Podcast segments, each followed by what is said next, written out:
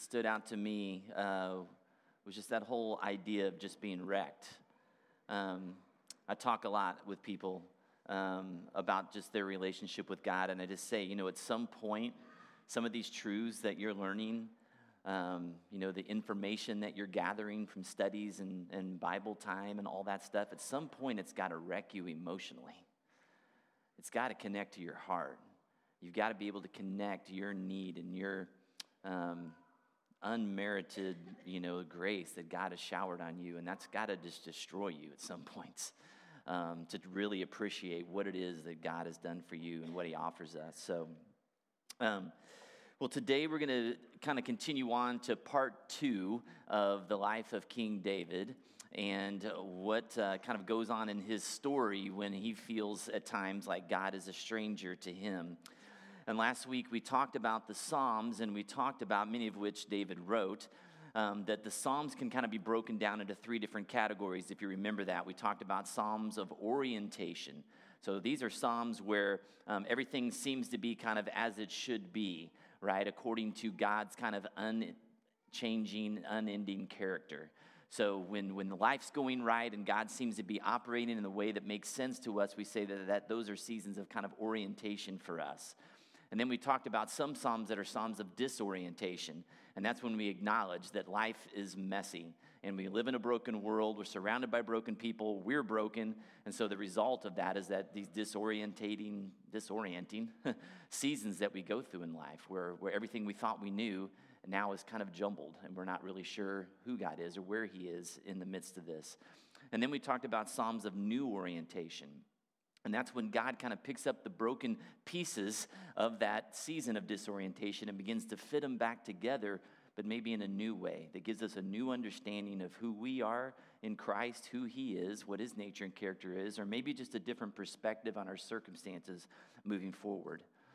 So, David's life from where we kind of met him just briefly from lowly kind of shepherd boy to giant slayer to um, conquering, you know, military leader to anointed king, then began kind of crashing um, in a series of many of which were kind of self-inflicted um, struggles with you guys are familiar with just the season of adultery and murder um, and then kind of piled on top of that were some other just very difficult circumstances the death of a child an attempted overthrow of his throne by one of his own sons. Um, so David um, experienced the full gamut of life's highs and lows. And so his interactions with God cover this broad spectrum of human emotion. I mean, this guy went through about everything you can. So there's a lot that we can learn from how did David navigate um, all of that, those seasons of orientation and disorientation. And, and, we talked about last week that sometimes it seemed like he was on a seesaw going back and forth in the same psalm, trying to, to get it all right in his head. So last week we began taking a look at one of David's Psalms, Psalm 69, and connecting with his heart as he prayed about this drowning feeling that he was encountering. We talked about the waters rising, right? And he was crying out to God and God seemed to have kind of disappeared from his life. And in addition, we talked about that David kind of worried that other people around him were watching him kind of drowned and, and maybe kind of lose faith or doubt a little bit. And he was worried that they were going to be impacted, their faith was going to suffer because of him. And he's like, man, I just don't want that to happen either. So we see a, a huge glimpse into his heart for others. And we asked a lot of hard questions about what kind of faith do we display to those around us when we're going through those seasons of disorientation that we all do? Do we fight like David to kind of try to reorient our hearts and minds back to what we know to be true, to kind of steady ourselves when the winds and the waves of life are kind of rocking our soul? Or do we give in to despair? Do we give in to hopelessness or a victim mentality? You see, guys, it's easy to follow God when everything seems to be going right or like according to how we feel like life should be turning out. It's a whole different thing altogether to stay engaged with Him in the darkness when things are kind of unraveling around us, when it feels like the waters are starting to rise up in our life. So I want to um, head back to that psalm. If you can open your Bibles to Psalm 69. It's page 529 in your Pew Bibles. We're going to take a look at verse 13.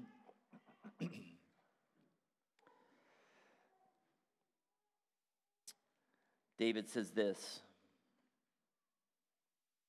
But I pray to you, Lord, in the time of your favor and your great love, O God, answer me with your sure salvation. Rescue me from the mire. Do not let me sink. Deliver me from those who hate me, from the deep waters. Do not let the floodwaters engulf me, or the depths swallow me up, or the pit close its mouth over me.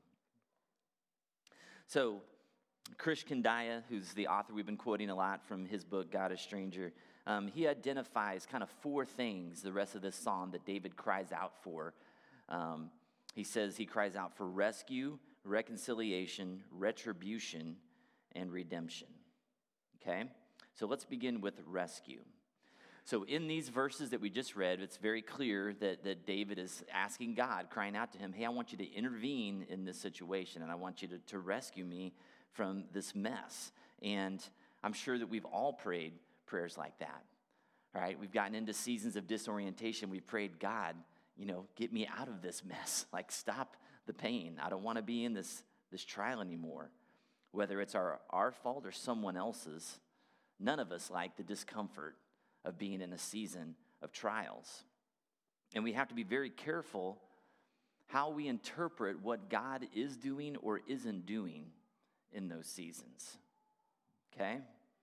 Sometimes He may respond quickly to our cries, which is great. Other times it might feel like He's actually causing the pain or the calamity in our life, and that He's quite content to allow us to suffer a while to mature our character in ways that only a little pain can do. Right? My runners sometimes at practice cry out to me, Coach Miller, no more, right? But I'm like, no, a couple more painful moments will be good for you, right? To mature you. It's not that I don't care, but I just know the good that's going to come from the benefit of, of working through that pain. But there's a danger in treating God like I treat AAA. Okay? True confession time here, all right? We've been members of AAA for a while, all right? We pay those yearly dues. And pretty much anymore in my advanced age, um, if I get a flat tire, I'm calling AAA. I don't care what the situation is. Um, but certainly, if I'm like on the side of a highway where people are flying by at 70 miles an hour, or it's just rainy or icy or cold, and I just don't want to deal with it, I just call them, hey, come and change my tire. All right, that's what I paid for. It's not that I can't change the tire, it's that I just don't want to deal with it. The mess and, then just the whatever, the uncomfortableness, sometimes the danger in that moment. Okay? Sometimes our prayers for rescue can be kind of like that a little bit self serving. Uh, sometimes where we lose sight of God and others. And this quote I came across this week kind of rocked my world. This is what it says Maybe it's not that God Himself makes Himself a stranger by failing to intervene every time we ask for help. Perhaps we make God a stranger by ignoring the things He cares about.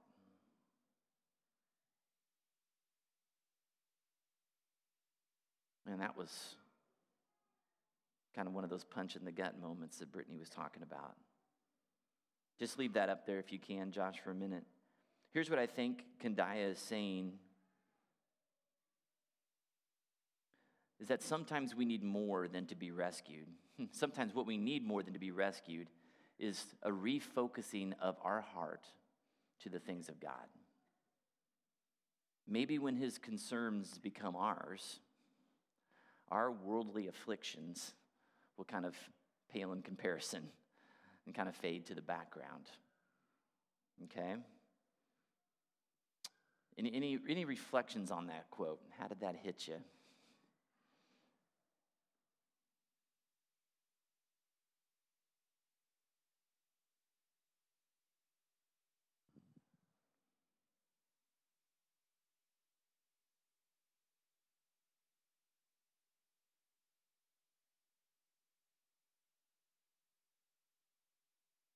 Thoughts?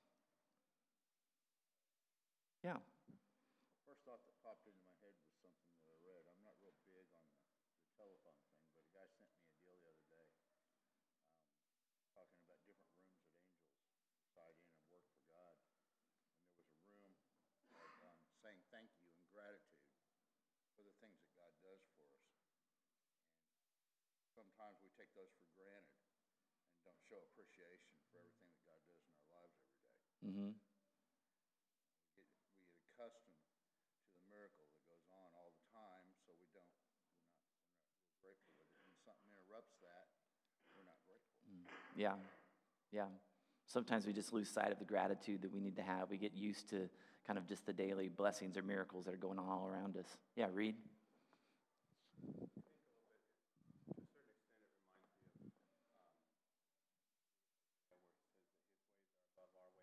Mm-hmm. above our thoughts. And sometimes we don't understand what God's doing. We're not open to seeing it either Mm. because we want God to do what we want Him to do. Yeah, And so we don't realize that what God is all about is fulfilling the promise He made to us in Philippians that He's going to conform us to the image of His Son. yeah, That's what He's all about. And so sometimes that means allowing us to experience difficult circumstances because it's in those difficulties that we realize the truth about ourselves. Yeah, yeah, yeah. That's great. So he's just talking about, you said a lot there, so I'm going to try to, to summarize it up. Um, but just, you know, he began with just this idea of reminding ourselves that God's ways are not our ways. And honestly, I think this is a great point. He said that sometimes we, don't, we really don't want to know what God's ways might be in a particular situation. We just want him to do what we want him to do. And we're not maybe even open to some other way that he might be thinking. Because remember, he said his biggest commitment is to shaping us into the image of Christ. And he's going to do whatever he needs to do in order to do that, whether we like it or not, right? So we should always feel free to cry out to God for rescue. Okay? But in doing that, we need to keep a couple of things in mind. First and foremost, first and foremost, when we're crying out to God for rescue, is that He already rescued us. Right? He already rescued us from sin and death. Probably the two most important things that you could be rescued from. Okay? So we have to keep that in perspective. Now that those eternal concerns have been taken care of by Jesus' death and resurrection, our daily struggles pale in comparison to that and may not be as urgent on God's radar as our present circumstances might be on ours. Okay? God is saying, hey, I've dealt with the biggest problems you're ever to have to deal with, right? So I'm just to let this one go. Maybe, you know, it might feel like he's not concerned, but he understands that there are bigger fish that he's fried already. Secondly, the trial we're asking to be rescued from, and this is kind of what we've talked about just a moment here, might be God's actual plan to mature and to shape our character and to make us into the image of Christ, right? He may not be interested in rescuing us until we've learned what it is that He wants us to learn in the darkness. And for Him, or hear this, church, for Him or some other well meaning brother or sister in Christ to pull us out of the darkness or that season of disorientation too soon could be kind of short circuiting what it is that God is trying to do in our lives, okay? And we do that to each other too. We, we get very uncomfortable with seeing the people that we love suffering. And so we rescue them and pull them out of a situation where God is really trying to mature them through this disorienting time. And I think sometimes he, I think he wish he would just say, hey, just hang on a little while. Let them sit in it. I'm doing something here. Let's not be premature. The second thing that David cries out for is reconciliation. Let's take a look at verse 16. He says, Answer me, Lord, out of the goodness of your love. In your great mercy, turn to me. Do not hide your face from your servant. Answer me quickly, for I am in trouble. Come near and rescue me. Deliver me from my foes. You know how I am scorned, disgraced, and ashamed. All my enemies are before you. Scorn has broken my heart, and he has and has left me helpless. I looked for sympathy, but there was none, for comforters, but I found none. They put gall in my food and gave me vinegar for my thirst. So David recognized his need to be reconciled to God and others. What, what does he say in that passage, 16 to 21, that shows uh, that he understands that there's a fractured relationship between him and God? What does he say?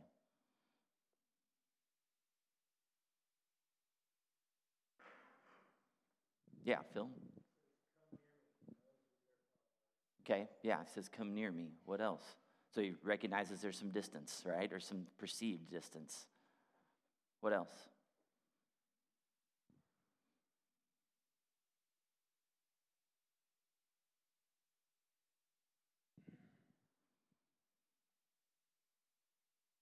Yes.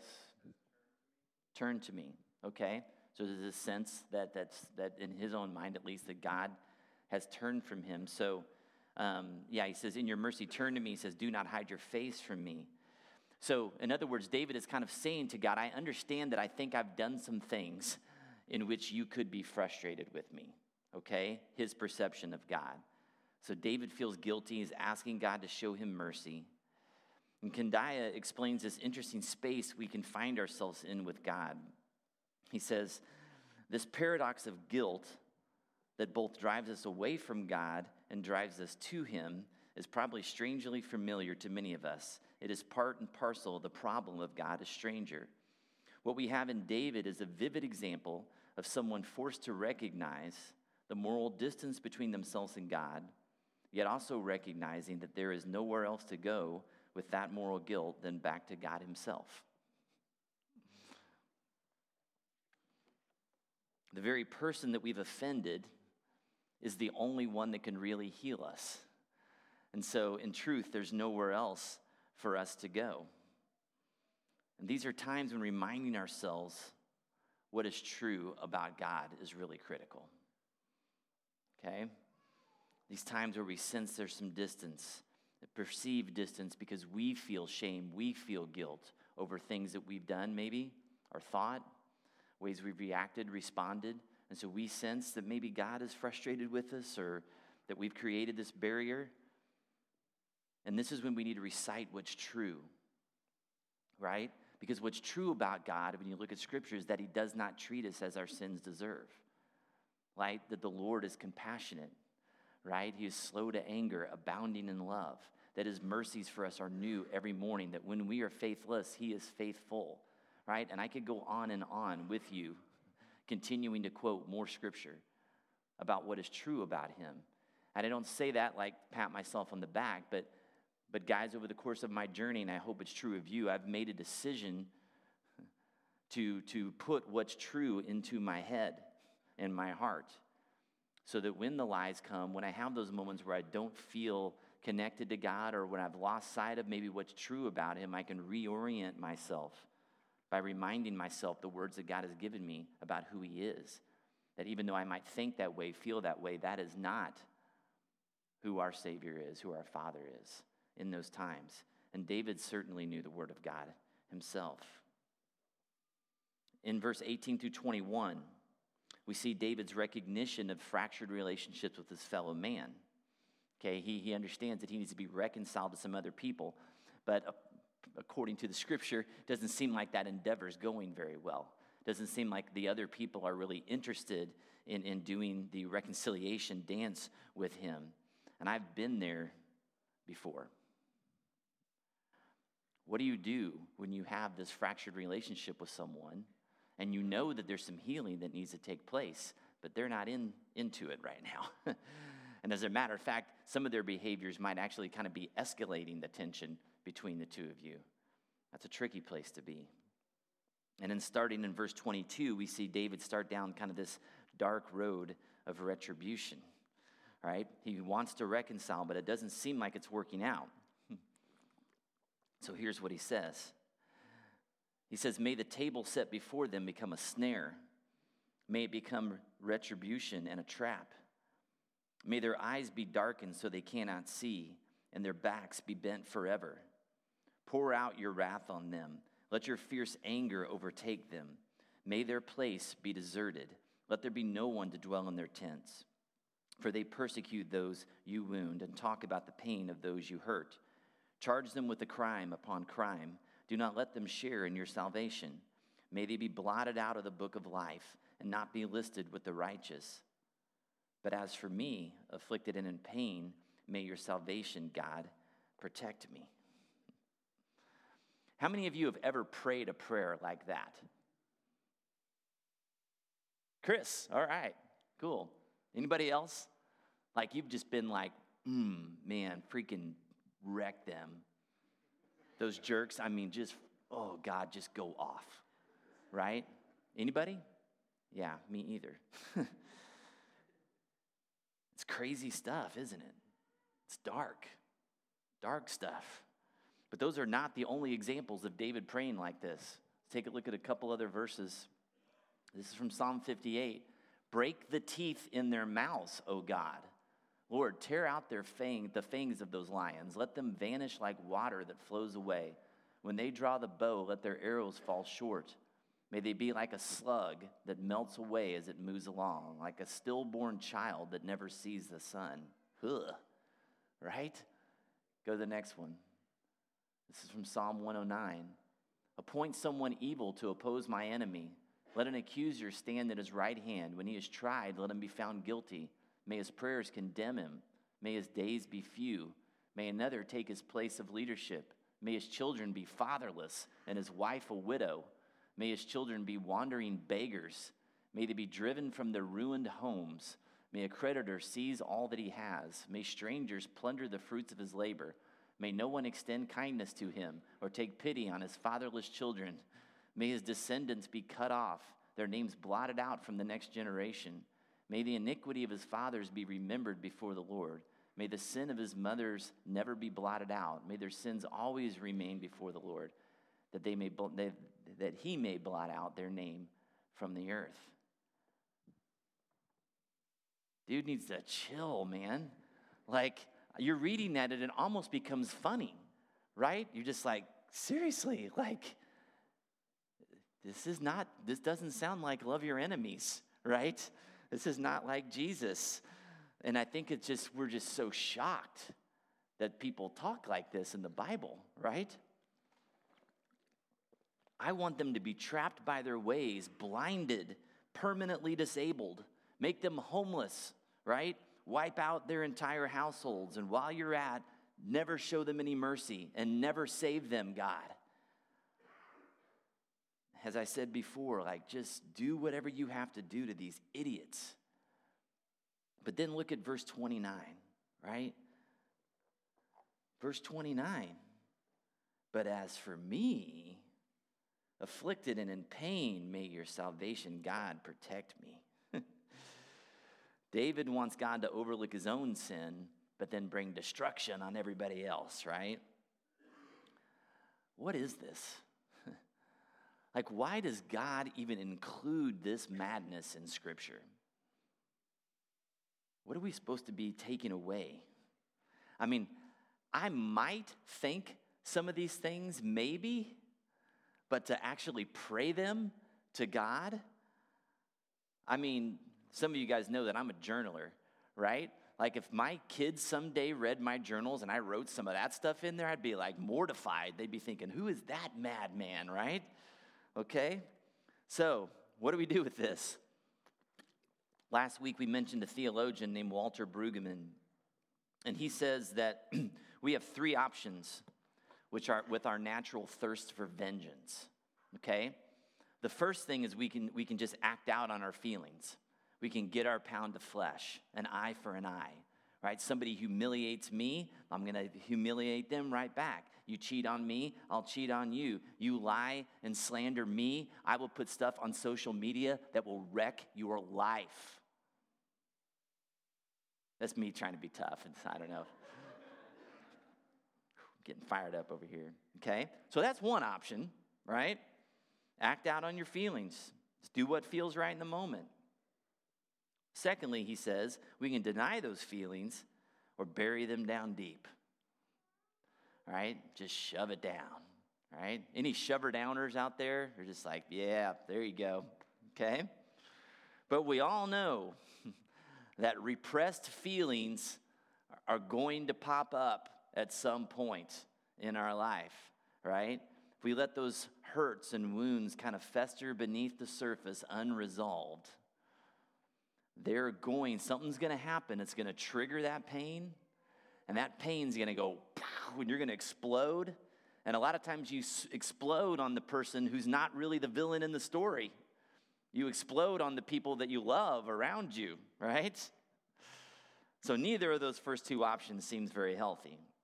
So option three, Brueggemann says, is this, is to be honest, but place the situation in the hands of God.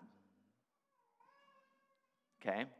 Some of you guys may have heard of a, a psychiatrist named Viktor Frankl. Okay? He wrote a pretty famous book called um, Man's Search for Meaning. Uh, he was Jewish and he spent three years in a Nazi concentration camp.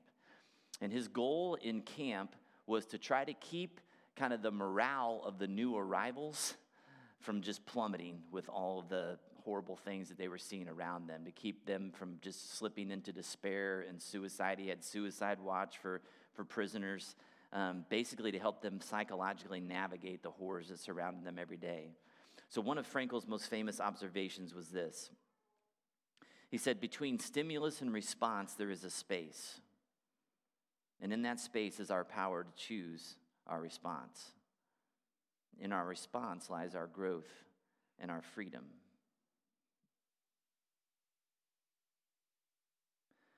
That's saying a lot for a guy who I'm sure daily dealt with these feelings of just justified vengeance roaming around in his head. What do we do in that space between stimulus and response? And what does it tell us about our growth and our freedom? That's a really, really good question to meditate on. Aristotle actually had some really interesting insights about how to handle these desires of retribution. This is what Aristotle said. He said, Anybody can become angry. That is the easy part. But to be angry with the right person and to the right amount and at the right time and for the right purpose and in the right way, this is not within everybody's power.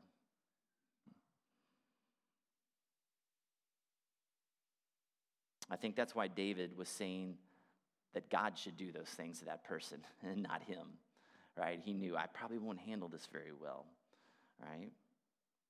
Paul might have said it best in Romans 12, 19 through 21. If you can put that slide up there. Paul writes, Do not take revenge, my dear friends, but leave room for God's wrath.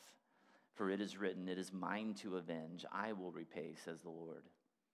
On the contrary, if your enemy is hungry, feed him. If he is thirsty, give him something to drink.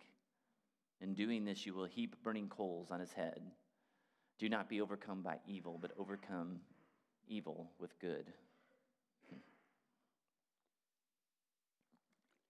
You see, while David prayed that God would forgive him and smite his enemies, Jesus prayed that God would smite him and forgive his enemies. So, where does this leave us? We all know what it feels like to kind of put on this mask or this happy face, especially in our jobs, right? Whether we're dealing with customers, patients, you know, students, athletes, parents, whatever your clientele is we all know that when they're complaining about things, we can't just tell them what we really want to say and keep our jobs, right? I mean, I guess we can, but there would be consequences, right? And so we know what that feels like. So, where can we go to say whatever is roaming around inside of us, no matter how ugly? And to be really honest, many of us keep our guards up even here at church kind of unsure of whether we can truly communicate honestly with people without being misunderstood. So, a lot of us have our guards up at work. We even have our guards up at church sometimes or around some friends that we're just not sure how they'd respond to something we might want to say. So, where do we go? Well, here's the beauty of our Heavenly Father. Through David's example in Scripture, is that God invites us to be honest and to complain and to argue. Because honestly, guys, here's the spoiler alert He already knows what you're thinking and feeling on the inside, right? So you might as well say it out loud because He already sees it. And He gives us that freedom to do that. And maybe even going a little bit deeper is that He already knew that you were going to have those feelings before He saved you, before He offered you forgiveness and life with Him. He's not surprised that this is what's going on in your head and mind right now. He's not disappointed that aren't you better than this? He already knew that you're going to be thinking these things 15, 20, 25 years in the future when He met you that day at the cross and offered you life and forgiveness. And so I think sometimes, and maybe you've experienced this, it's safe to pray those things out loud. I think it can be really cathartic, right? As we as we just kind of blah, right? Everything that we were honestly feeling to God. Because I think it's like kind of an emotional release then that just kind of allows us to maybe have a little bit more rational thought moving forward, right? Just like sometimes you vent with a friend, right? You come in and you've got that safe friend and you just blah, like every dark, evil thought you ever had, like this person did this and, you know, I want to freaking like David punch them in the mouth and make all their teeth go all over the place, you know, or whatever it might be, right? Just unload. But why don't we feel like we can do that with God? What is our misperception about who He is, about what He can handle, or who we should be, that we can't be that same person with Him when we already are on the inside and we already are with somebody else, right? If you finish up the psalm, ultimately David lands in this place of redemption. He trusts, like kind of like in Paul in Romans, that God is going to make all things right one day. Um, he's going to redeem things because that's what he does and who he is. He's, he's a redeemer and a restorer of broken things if we cooperate with him. So, over the long arc of David's life, through all of the ups and downs that he experienced, God at times seems very near, at other times seems very distant. There's times when David can obviously see God's hand of favor on his life. Other times where he's wondering where God's hand went, or even if God's hand maybe is causing some of the pain in his life. And through all of that, the good, the bad, the ugly, David, as you all know, he's called the man after God's own heart. The guy who wrote that stuff we just looked at is the guy after God's heart. So, David's life and his interactions with God should give us a different picture of what a relationship with God should look like. A new scorecard, as we were kind of talking about earlier. It's by no means perfect. It was brutally messy at times, right? But we have to begin by understanding one thing, first of all. I think sometimes um, we look at David and um, we kind of think that our sins are different than his. They're not. Okay, that's why Jesus came and he kind of reordered things and, and, and, and said, hey, guys, listen, it's not just what you do, it's also what you think, right? So your lustful thoughts are just as bad as David's adultery. You're um, thinking that you're better than other people and kind of staring down your nose at somebody, that's the same as murdering your brother. We're all in the same playfield here, okay? And while we might not have a, the, such dramatic swings of fate in our life, the question remains the same for all of us is what are we going to do with the pain that the seasons of disorientation bring us? What are we going to do with it? Is it going to come? Is it going to draw us closer to God? Is it going to draw others around us who are watching us go through that closer to Him? Are we going to cry out to God for rescue? Are we going to cry out for reconciliation with Him with the other people in our lives? Are we going to cry out for retribution but leave the justice to God? While also believing in God's ability to redeem and restore all broken things the way He wants to and the timing that He chooses. So today, as we come to communion, one of the things that I want you to um, wrestle with in this time of prayer before we head into it is what does it look like for you to be honest with Him? What would it look like for you to pray the things that you feel totally free saying to your friends out loud or even thinking in your mind to just actually speak those things?